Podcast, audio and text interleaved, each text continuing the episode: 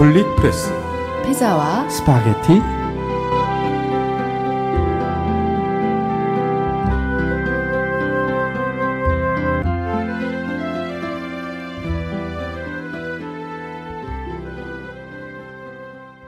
안녕하세요 김미경입니다. 안녕하세요. 김근수입니다. 선생님 제가 길을 오는데요. 막 걷고 있었어요. 예. 근데 500원짜리 동전 하나가 있더라고요. 그래서 제가 그걸 주었어요. 예. 근데 이 동전을 잃어버린 사람이 이 사실을 알까? 라는 생각이 들더라고요. 알까요? 일부러 동전을 길거리에 살짝 놓았을 수도 있어요. 그 주는 사람의 기쁨을 주기 위해서. 아, 선생님 진짜 긍정적이세요. 요즘에 이렇게 카드로 모든 게 결제되잖아요. 예. 그래가지고 가끔 동전이 귀찮아지기도 해요. 예. 하지만 어느 날 동전이 필요할 때가 있어요. 선생님. 그렇죠. 네. 뭐 100원 모자라 갖고 어떻게 카드를 긁을 수가 없는 그런 상황이면 아예 포기하고 슈퍼를 막 나오 이런 적도 있거든요. 예. 이 세상 모든 것이 가치가 있다고 저는 생각을 하는데 그렇습니다. 음, 동전 하나 물론 500원짜리 하나 주셨지만 거기에도 가치가 있다는 거 그런 말로 한번 시작해 볼까 해요. 좋은 말씀입니다. 네.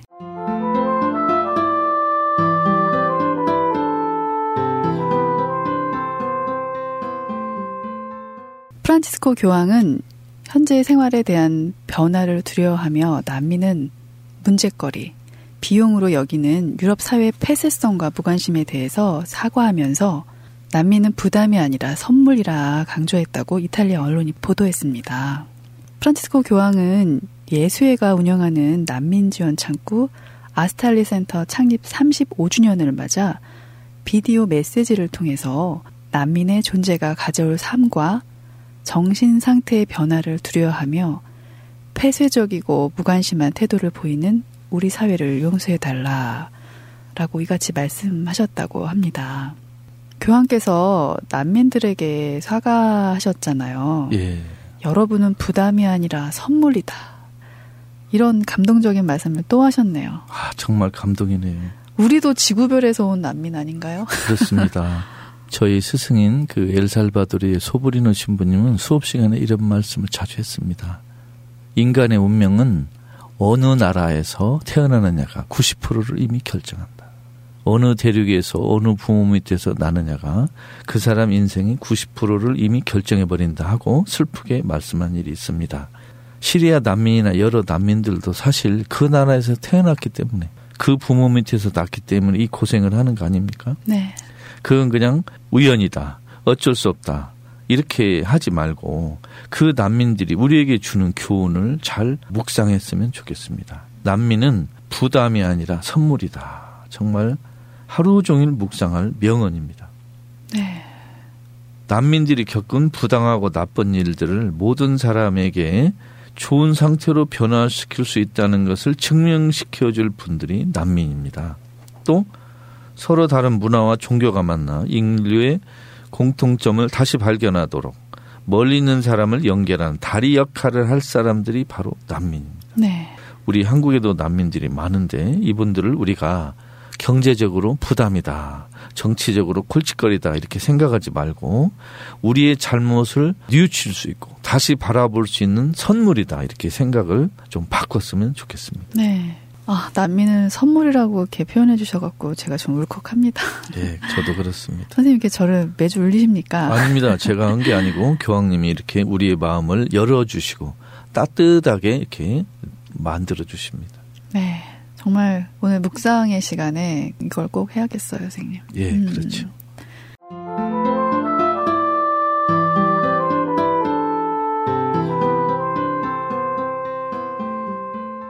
되게 좋은 소식인데요. 아, 예, 네. 그래요. 얼른 듣고 싶습니다. 네. 성철 스님과 김수환 추기경님의 기념우표가 나옵니다. 아, 그래요. 좋은 소식이네요. 네. 내용을 살펴보자면요. 네. 한국 종교계 정신적 스승으로 불리는 성철 스님과 김수환 추기경을 소개로 한 기념 우표가 6월 27일 발행됩니다. 예. 성철 스님 우표에는 얼굴 사진과 함께 스님이 친필로 쓴 불기자심이란 문구가 새겨지는데요. 이 뜻은 자기 마음을 속이지 말라라는 뜻이에요. 성철 스님의 화두였죠. 김수환 추기경의 우표에는 얼굴 사진과 함께 추기경의 유일한 붓글씨로 남아있는 눈은 마음의 등불이 들어갑니다. 이 문화는 신약성서 마테오복음 6장에서 착안한 것인데요. 마음은 눈으로 나타난다라는 뜻을 담았다고 합니다. 너무 기쁜 소식이네요. 그렇죠. 네. 2014년에 프란스 교황이 방한하셨을 때 기념 우표가 나온 적은 있습니다. 그러나 네. 우리나라 종교인이 우표 인물로 등장하는 것은 이번이 처음입니다. 그러게요. 정말 아름답고 반가운 소식입니다. 네. 우정사업본부는 현대 한국 인물 시리즈 하나로 올해에는 성철 스님과 김수환 추경을 담은 우표가 6월 27일 발행된다고 합니다. 저는 여기서 성철 스님 우표에 나올 자기 마음을 속이지 말라라는 아름다운 말이 불자들뿐만이 아니고 카톨릭 신도 또 우리 모든 국민에게 감동적으로 울리기를 바랍니다. 그리고 김수환 추경 우표에 눈은 마음의 등불 이라는 문구가 또뭐 우리 많은 국민들을 감동을 주기를 바랍니다. 네. 기대되네요, 선생님 이거. 예. 그런데 이 우표가 이제 현대 한국 인물 시리즈로 나왔는데 올해는 이 두 분의 종교인이 나오니까 제가 한마디 건의하고 싶어요.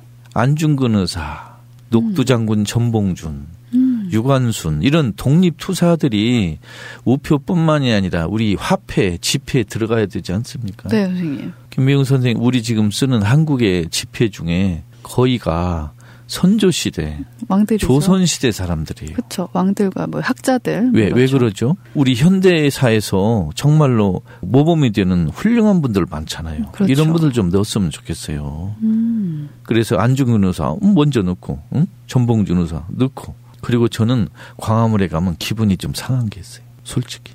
뭘까요? 거기 세종대왕 동상하고 이순신 장군 상이 있잖아요. 네.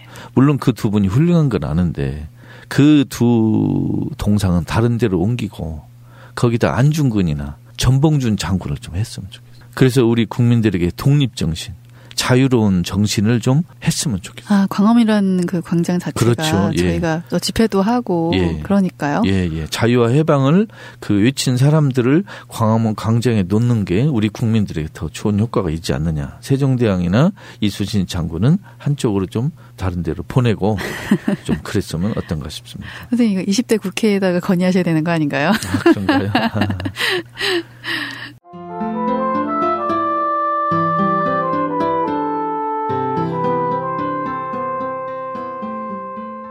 이건 우울한 소식인데요. 예. 선생님 영화 프란치스코 그 흥행에 실패했다는 소식이 있어요. 네, 이건 제가 카톨릭 프레스에 아직 실지는 않았는데 네. 제가 페이스북에 실었습니다. 네네. 저는 이 영화를 봤는데 저는 이 영화가 나올 때 기대를 많이 했어요.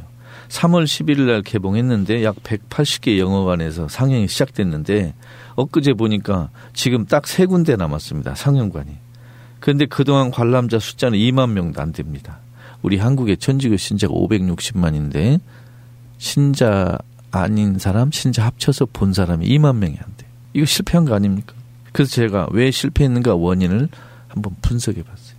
지금 우리 프란츠 교황님 인기가 우리 한국에서 높잖아요. 그렇죠. 그런데 천주교 내에서 이 영화를 신자들이 뭐 본당별로 단체 관람한다든지 또는 신부님 주교님들이 신도들에게 홍보하거나 이렇게 격려해서 보시라고 이렇게 권유한다든지 이런 움직임이 거의 없었어요. 네. 심지어 교구 주보, 본당 주보에도 실린 데가 별로 없어요. 사람들이 물어봐도 몰라요. 이것은 우연이 아닙니다. 프란치 교황님의 존재, 그분의 말씀과 행동이 불편한 사람들이 일부러 홍보를 안 하는 거예요. 저는 여기에서 영화 프란치스코 홍행의 실패에 대한 주요한 책임은 주교들과 사제들이 져야 한다. 이렇게 정직하게 말하고 싶습니다. 네. 프란치 교황 자체가 불편하니까 홍보를 안 하는 거예요.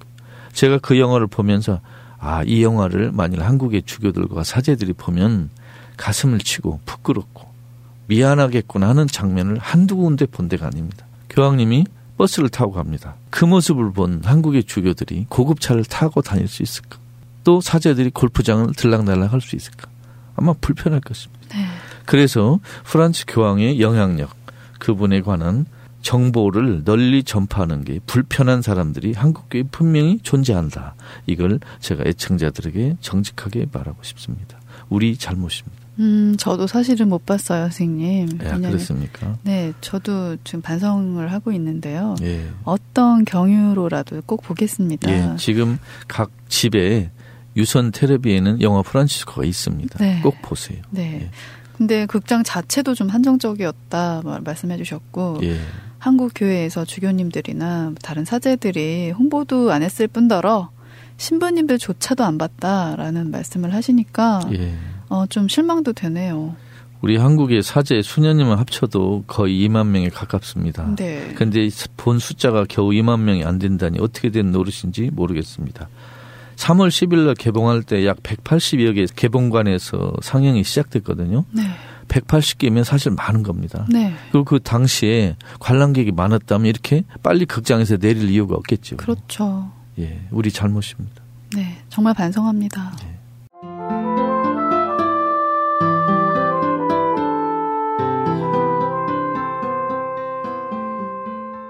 장국현 사진작가의 천하걸작 사진 영송? 음, 제목 참 재밌네요. 지난 12일부터 26일까지 서울 서초구 예술의 전당에서 열리고 있어요. 장국현 사진작가는 2014년 경북 울진군 산림유전자원 보호구역에서 200년 넘는 금강송을 포함해서 수십 그루의 나무를 무단으로 잘라냈던 장본인입니다. 자신의 어떤 작품 사진을 찍으려는데 나무들이 사진 구도를 방해한다는 이유로 음, 나무를 잘라낸 거죠. 예. 이 일로 장국현 사진작가가 약식 기소되어서 뭐 500만 원의 벌금형도 받았고요. 한국 사진작가협회에서도 제명됐다고 들었습니다. 네. 장국현 사진작가의 어떤 작품이 이렇게 전시되면서 그 수익금을 전액이라고 하죠. 뭐 예. 파이프 오르간 설치비로 기증한다고 했다고 하는데 이게 평화신문에 실렸습니다. 네, 그렇습니다. 참 이상한 일이에요, 선생님. 사진작가 장국현과 대구대교구의 뻔뻔함이란 제목으로 제가 선생님 글을 좀 읽은 적이 있는데요. 예. 가톨릭 프레스에 실렸어요. 그래서 평화신문과는 참 대조적이네요. 어떤 내용인지요? 자, 내막을 보겠습니다. 평화신문 4월 3일자 보도에는 대구 범어대생당 건립에 동참하는 두 작가라는 제목 아래에 사진전 수익금 기증하는 장국현 사진가라는 소제목의 보도가 있었습니다. 대구 대교구 100주년 기념 주교자 범어대성당 건립에 동참하고 있는 두 작가가 있다. 40년간 수백 년 된 소나무의 자태를 담아온 장국현 사진작가는 작품 판매 수익금 전액을 파이프 오르간 설치비로 기증하게 됐다고 보도했습니다. 범어 대성당 28억 상당의 파이프 오르간을 기증하기란 독재가 갑자기 세상을 떠났다는 소식을 듣고 장 작가는 자신의 작품 판매 수익금 전액을 내놓기로 했다는 것입니다. 속죄하는 마음으로 판매 수익금을 좋은 곳에 쓰기로 했다고 평화신문은 보도했습니다. 어이없는 보도죠. 아, 너무 어이가 없어서요. 대구 대교구가 소유하고 있는 카톨릭 신문 3월 27일자 보도는 더 가관입니다. 장국현 작가 수익금 대구 대교구 100주년 기념 주교자 석태 범어 대성당 건립 이런 기사가 났습니다. 자, 이 사람은 신자는 아니지만 속죄의 마음을 담아 범어 대성당 건립에 정성을 보태기로 했다. 서울에 이어서 대구 범어 대성당에서 사진전을 마련할 계획이다. 이런 기사가 실렸습니다. 저는 28억 파이포로 간 소식을 듣고 저는 놀랐습니다. 28억이면 얼마나 많은 돈이에요. 엄청나서 저는 잘 28억이면 노숙자들을 몇 번을 밥을 드시게 할 수 있습니까? 28억의 파이프 오르간으로 하느님을 찬미의 하느님이 그 만족하실지 저는 궁금합니다. 그런데 재미있는 게 카톨릭 신문 보도에는 이 장 작가의 작품 판매 수익금 전액이 파이프 오르간 비용으로 헌금할 예정이라는 말을 쏙 빼놔 버렸습니다. 부끄러운 것은 아마 알았던 모양입니다. 네. 프란치 교황은 얼마 전에 이런 강론했습니다. 더러운 헌금은 가져가라. 맞아요, 선생님. 사진작가 장국현은 나쁜 짓으로 번 돈을 성당에 헌금하려는가 하고 제가 한마디 했습니다. 그게 무슨 속죄냐. 헌금 계획을 당장 그만둬라. 전시 자체도 뻔뻔하지 않은가. 저는 칼럼에서 이렇게 썼습니다. 네. 대구 대교구에 묻고 싶다 하고 저는 이렇게 썼습니다. 그 더러운 돈을 정말로 받을 셈인가? 작물에게 면죄부를 줄 생각인가? 더러운 돈으로 설치하는 파이프 오르간으로 감히 의로운 하느님을 찬미하려는가 하고 제가 네. 이야기했습니다. 정말 이래서는 안 됩니다. 네. 그런 점도 있고요, 선생님. 자기의 어떤 작품에 방해가 된다고 자연을 훼손한 거잖아요. 나쁜 짓이죠. 200년 그렇잖아요. 넘은 소나무를 자르다니요. 그 말이 되나요? 이게 예술이랑은 전혀 상관이 없잖아요. 부끄러워서 전시를 포기하고 깊은 산 속에 들어가서 반성해야 될 사람입니다. 그러게요. 더군다나 한국 사진가협회에서 제명된 분을 예. 대구 대교구나 뭐 평화신문에서 대놓고 옹호하고 있다는 그런 사실에 전 정말 분노하게 되네요. 그 사진 전시를 범어 대성당에서 할 계획이란 것도 화가 났고 네. 그판 돈을 성당 파이브로 간 헌금으로 낸다. 받아서 되겠습니까 이게? 아니 정말 정말 생일 속죄한다고 하면 전시회 자체를 열지 말았어야 그렇죠, 되는 거죠. 그렇죠. 그 부분에 대해서 참 아, 이것도 근데 자비로운 우리 하느님께서는 용서를 하시겠죠? 아닌가요? 글쎄요, 저는 하느님이 아니라 모르겠지만 아마 좀 섭섭하시지 않을까 생각합니다. 그쵸, 선생님? 예. 아, 섭섭하시단 말에 진짜 동의합니다. 예. 네. 창피하신 줄 알았으면 좋겠습니다.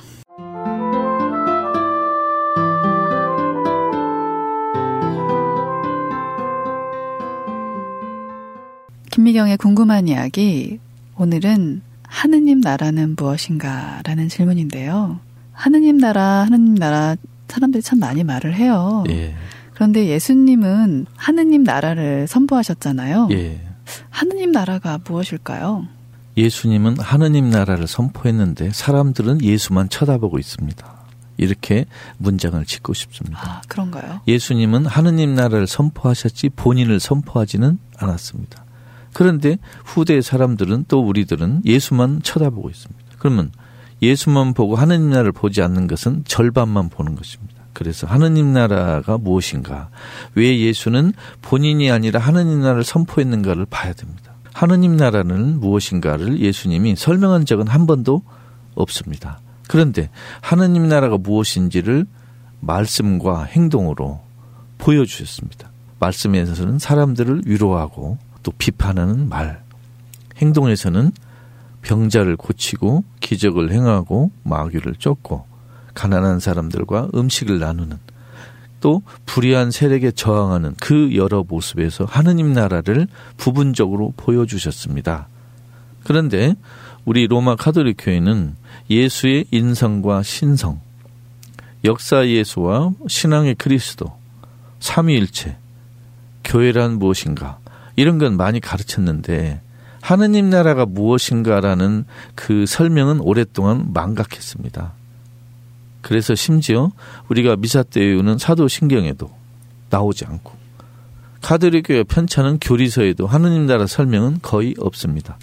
이런 안타까운 실정입니다. 그래서 20세기 신학 제2차 바티칸 공회 해방 신학에서는 하느님 나라를 다시 회복했습니다. 그래서 하느님 나라는 가장 잘알수 있는 것은 사복음서에 나와 있는 예수의 말씀과 행동에서 볼 수 있고 네. 특히 산상수훈 주님의 기도 거기에서 정확히 알 수 있습니다. 네. 그래서 오늘 주제는 예수님의 신성과 인성에 대한 우리의 관심을 줄이자 그것이 아니고 네. 네. 예수님이 선포한 하느님 나라가 무엇인가 그 내용을 잘 알자는 요지로 말씀드렸습니다. 네. 우리 마음에 하느님 나라가 있다면 타인을 바라보는 시각도 모두 긍정적인 마음으로 변할 것 같아요. 그렇죠. 예수님이 하느님 나라를 선포하셨을 때 지금 로마 군대가 이스라엘을 지배하는 이 억압 정치는 하느님이 바라는 세상이 아니다. 네. 부자와 권력자가 가난한 사람과 역사 희생자를 찾고 생산하는 이런 체제, 이런 사회는 올바른 게 아니다. 이런 걸 말씀하신 것입니다. 네. 그래서 하느님 나라를 우리가 제대로 알아듣고 배운다면 가난한 사람을 마땅히 먼저 편들 것입니다. 그리고 불의한 세력에 대한 저항을 멈추지 않게 됩니다. 네. 좋은 말씀 감사합니다. 선생님. 오늘 이야기 중에 소식 중에 자기 마음을 속이지 말라라는 성철 스님의 우표 이야기도 있었고 예. 마음은 눈으로 나타난다라는 그런 김수환 추기경님의 말씀도 있었어요. 이런 구절이 생각나네요. 예. 좋은 말씀 드리고 또 그런 우표를 바라는 마음 그게 오늘의 이슈가 아닐까 싶어요. 네, 감사합니다. 네, 선생님. 정말 고생하셨고요. 커피 마시러 가요, 선생님. 저 지금 따뜻한 커피 마시고 싶은데요. 커피뿐만 아니라 피자와 스파게티도 먹어야죠. 그럴까요? 예. 네. 여러분 사랑합니다. 사랑합니다.